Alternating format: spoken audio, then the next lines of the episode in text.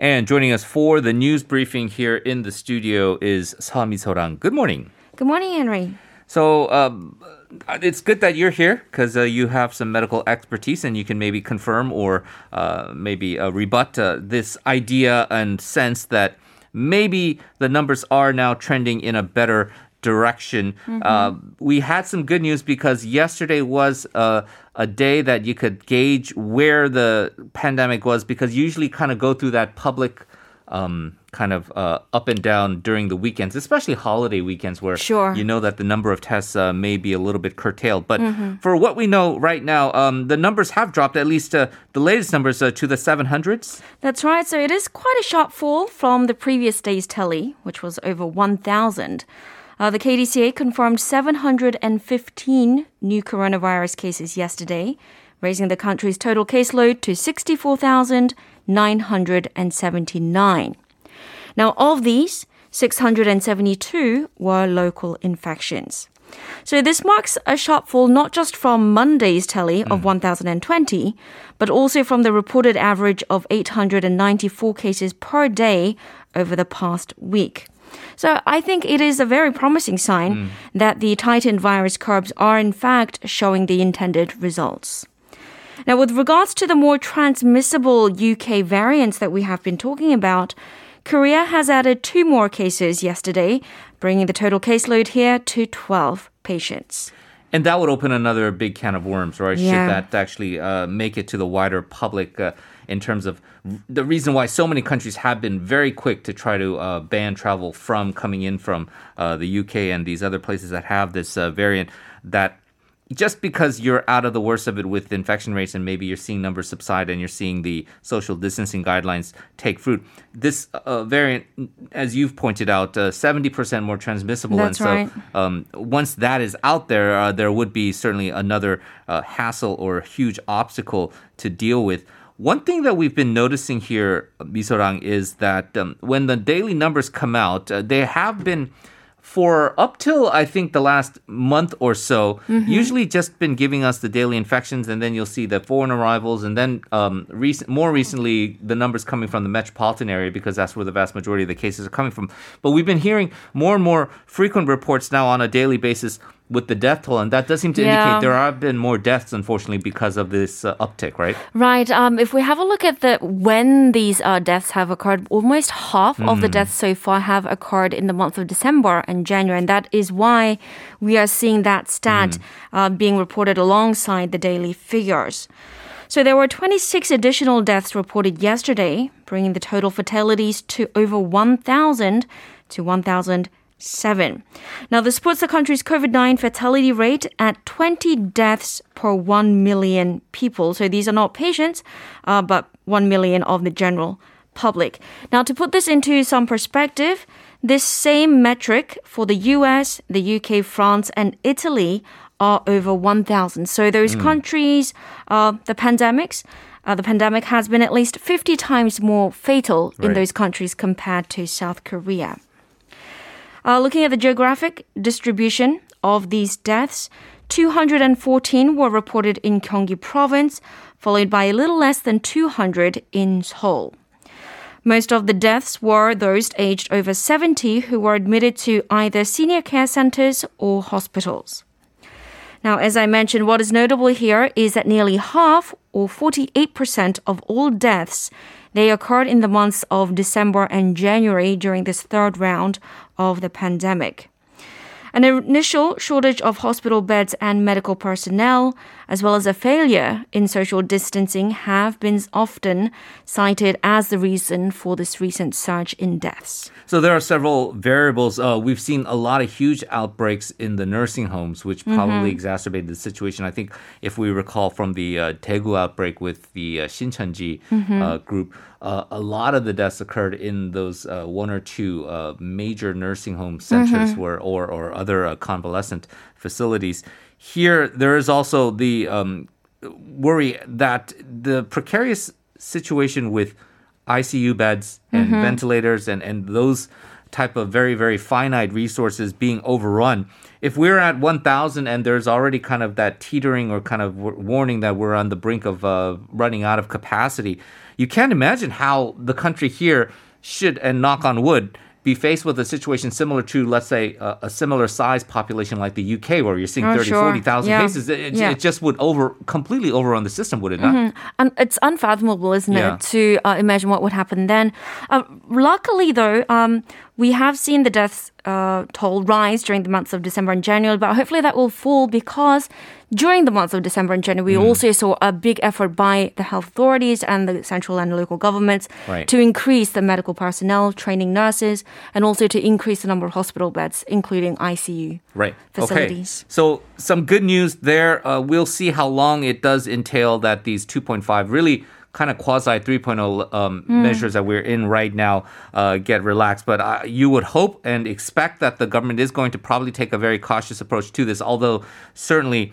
Uh, there have been a lot of people suffering economically as a result uh, of these more stringent social distancing guidelines, which turns to our next story here. There has been a lot of debate on how to best uh, get help to people who need it to right now, not just in terms of health and welfare, but also with just their economic livelihoods. Sure. The Gyeonggi Pro- provincial governor Lee Jae-myung once again, and this is something that he has been uh, kind of refraining for quite a bit now. he has been calling for universal virus relief aid to help the country recover from all of the uh, economic suffering because of the pandemic. Sure. So on Monday, the Gyeonggi province governor sent a letter to the government and the 300 members of the National Assembly asking for such universal aid handouts. Lee Jae-myung argued that the targeted aid of the third round of handouts is necessary, but that it is only an emergency measure. Lee instead suggested that what's more important is an expanded fiscal policy in the form of local currency with a definite expiry date for the entire population. This fourth round should exceed the scale of the first round of disaster support funds. Yeah. So what the concept is is that it's fine that let's say as a freelancer you apply and you get a few hundred thousand won here. If you're um, one of the businesses that have to be shut down during this uh, 2.5 level social distancing scheme, you get a maybe um, two million won, three million won payout. Maybe that'll just barely cover the lease, depending on Right, what area yeah, you're in. What are you going to do the next month? And what if these um, shutdowns are extended into the next month? How are you going to survive? And so what he's saying is you need something more sustainable than just a one-time payout, uh, a universal scheme. And he's been talking a lot about local currencies.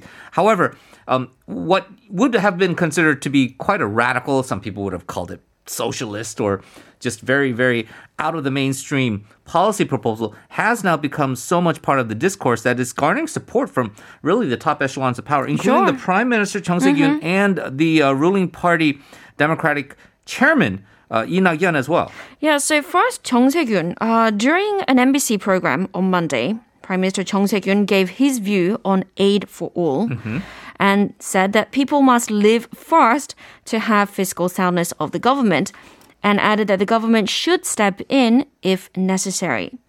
And on the same day, DP leader Lee Nak-yeon said during a KBS interview that when COVID-19 calms down and it's deemed that the economy needs to be given another boost, it is possible to review a plan to give aid to the entire population.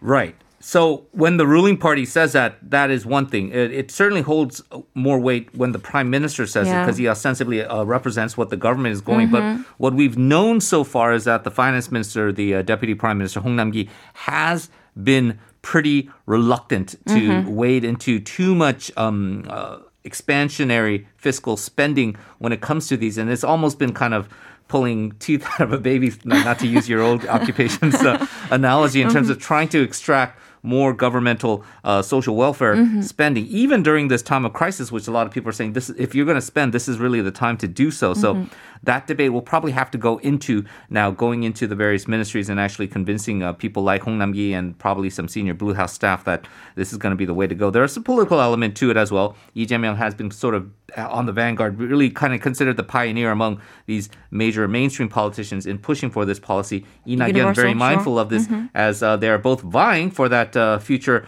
ruling party presidential ticket uh, in the right. next presidential elections. And so they've both been trying to be more bold in what they say, including the very controversial proposal by Lee Nak-yeon to uh, pardon the former presidents uh, Lee Myung-bak and Park Geun-hye. So uh, I think we're we're seeing a lot of um, debate and and proposals to try to help the people on the one hand, but also we're seeing some politicking involved as well because everyone is very much mindful that uh, uh, there is going to be a presidential uh, election on the horizon. One of the issues that would be a major factor you would expect uh, for any election, including the uh, presidential election, would be real estate policy, mm-hmm. and that has been a uh, definite uh, sore spot for the government right now, as we know that there's been widespread public dissatisfaction for skyrocketing prices and perhaps other policies that uh, prevent people from living in decent areas. We have a new land infrastructure and transport minister, Pyeon Chang-hum, and he is perhaps uh, trying to differentiate himself from his uh, predecessor. Mm-hmm. He's now emphasizing rather than kind of public housing or kind of creative like places like moving motels into um, uh, spots. He's actually saying we need to build more quality apartments, mm-hmm. the ones that everyone wants, and provide that as sort of being the pillar of a new housing plan. That's right, as opposed to having uh, the multiplex mm-hmm. or the multi housing, uh, multi family housing right. be the center. So during yesterday's meeting of agencies related to housing supply, the minister said that the new houses should be centered around apartments that people want. Now, this is a different stance to that of former Minister Kim Hyun-mi, who pushed for multi-household residences as an alternative to apartments. Pyeon clarified that contrary to some people's concerns that the new supplies will come in the form of public housing, it will actually be centered around apartments for sale. And in highlighting the need for a speedy supply, the minister said that central and local governments can update their system to expedite the licensing process. Finally, Pyeon added that if we effectively utilize subway station areas, semi-industrial areas, and low-rise residential areas in the capital, we can supply enough houses in Seoul. Meanwhile, Minister Pyeon plans to supply a total of 510,000 households, including the 346,000 apartments planned for sale by the Korea Housing Association and the Korea Housing Builders Association. Right. So, as a um, very well known, experienced technocrat, former head of Seoul Land, uh, in terms of his uh, real estate expertise, he's really hitting on what a lot of people have felt is kind of um, a multi-pronged issue here. It's not mm-hmm. just simply a. Ma- I've been saying this uh, previously, but it's not just simply a matter of affordability. Mm-hmm. That's a big part of it. Young people want to be able to live in a place that is affordable uh, mm-hmm. uh, in a desirable location, but a lot of it has to do with sort of the um, lotto mentality of yeah. the Korean dream and being priced out of the market and being resentful of other people who already own apartments mm-hmm. in the city of Seoul, seeing their um, net assets rise in value where they're kind of priced out and so they're you know forced to turn into other things like the stock market mm-hmm. to try to achieve that same kind of uh, gain on your investments Assets, yeah. and so th- that's a big part of why you can't just slap together any kind of multi-housing unit or you know put together something in a satellite city that has no real infrastructure with uh, transportation to come into mm-hmm. Seoul and think that that's going to be desirable because people don't want to buy into something that's not, not going, going, to, be an appreciable yeah. asset and mm-hmm. so this kind of addresses that issue where it's really about apartment complexes, and it's really about apartment complexes in fairly centralized areas near subway stations or near mm-hmm. kind of uh, uh, residential or uh, well-known industrial areas that um, will be the supply issue. And so doesn't seem like it's going to be easy to necessarily uh, come up with that supply to to satisfy the demand for this, but we'll see what it does, and hopefully we'll see if that has an effect on uh, people feeling a little bit more comfortable with the government's real estate uh, direction. Mm-hmm. Moving on to our next story here, we talked about how real estate would be a key uh, factor in any election. The upcoming April by elections are going to be quite big, uh, electing new mayors for Seoul and Busan. The main opposition People Power Party now mulling a change on how it selects candidates for the upcoming April by elections. Mm-hmm. So, the official reasoning that was given by the People Power Party is that the current situation is different from the time when the previous election method was adopted. But some pundits see it as a change with An Cheol-soo very much in mind. So the original method it relies on using public opinion polls to select four candidates during the primaries and then using a weighted combination of 80% public opinion polls and 20% party member opinion polls during the main election. The newly proposed change, it would simply switch the order of this. So using the 80% public opinion and 20% party member opinion to select the four candidates during the primaries, and then going with 100% public opinion for the main election. This apparently would make it more likely for An to run for Seoul mayorship with the PPP. Numerous polls indicate that An is currently the most favored to win. The conservative faction is determined to come up with a single unified candidate this time to avoid what happened back in 2018 when Seoul mayorship went to Park Won-soon once again partly because of conservative votes being divided among numerous candidates, including Kim Moon-soo and An Chol-soo. Right. So the worry is right now that An Chol-soo is going to be determined to run for the Seoul mayor position and that he is not going to necessarily cooperate with mm. any kind of overarching plan to consolidate that candidacy on the opposition side. Mm-hmm. A lot of ruling party supporters are looking at the situation and they're kind of there's a bit of Schadenfreude. They're they're looking at the conservative opposition saying, you know, we went through this with An Chol-soo yeah. back in the day, and so it's that uh, you know you, are going to have to taste that bitter medicine here mm-hmm. and see for yourself how it is to uh, deal with it. The worst case scenario for them is An Chol-soo says, I don't agree with this plan to consolidate candidacies. Although People Power Party wants to have their own candidate be the As unified well. candidate, mm-hmm. they're going to have to convince An that mm-hmm. the rules that they play by to select that unified candidate would be satisfactory to him, especially mm-hmm. as he's leading in the poll. So he has that leverage going forward. But if it's him and then another PPP candidate coming out that what I think the conventional wisdom it throws the election to to the ruling party candidate, even though maybe popularity is subsiding. Right, right. So you don't want the votes yeah. divided; you want it consolidated to one yeah. single person.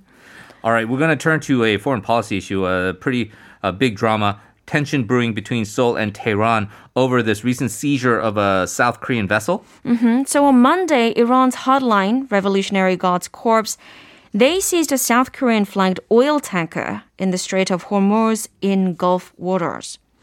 There were 20 sailors in the vessel, including five South Koreans and nationals from Indonesia, Vietnam, and Myanmar.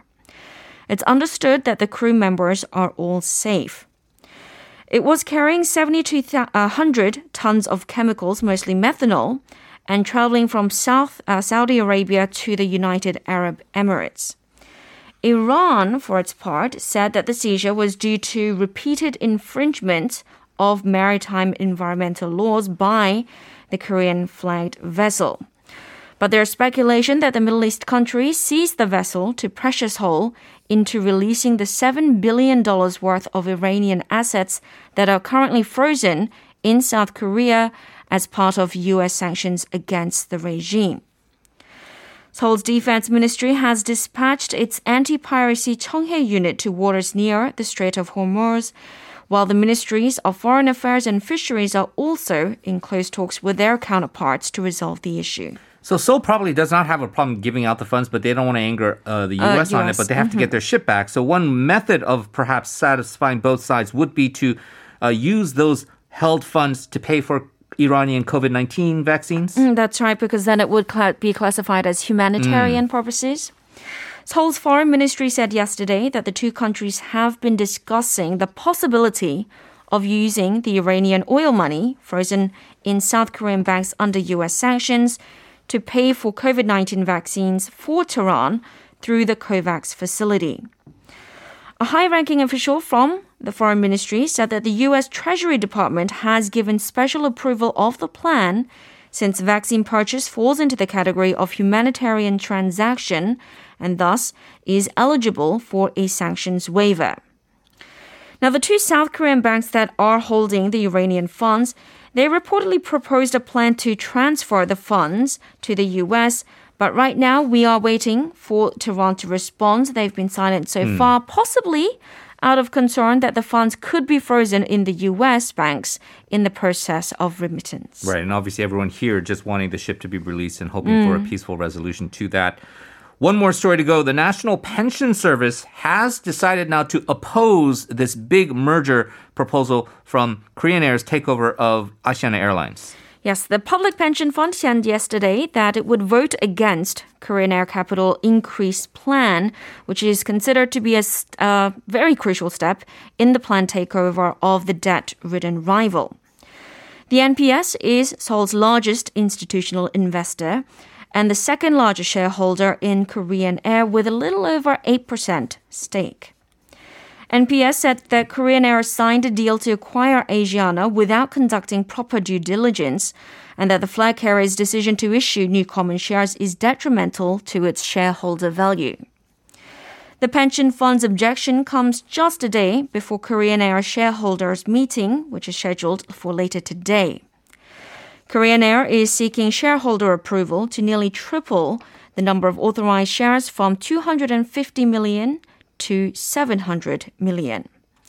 Now, whether NPS's red light will have any practical impact on Korean Air changing articles of its association that determined needs mm. to be seen, but it is unlikely to be the case since although NPS they do have an 8% stake, Korean Air's parent company, Hanjin Kal Corporation and related parties, they collectively hold over 31% stake in the carrier. Now, this proposed acquisition is largely orchestrated by the Korea Development Bank.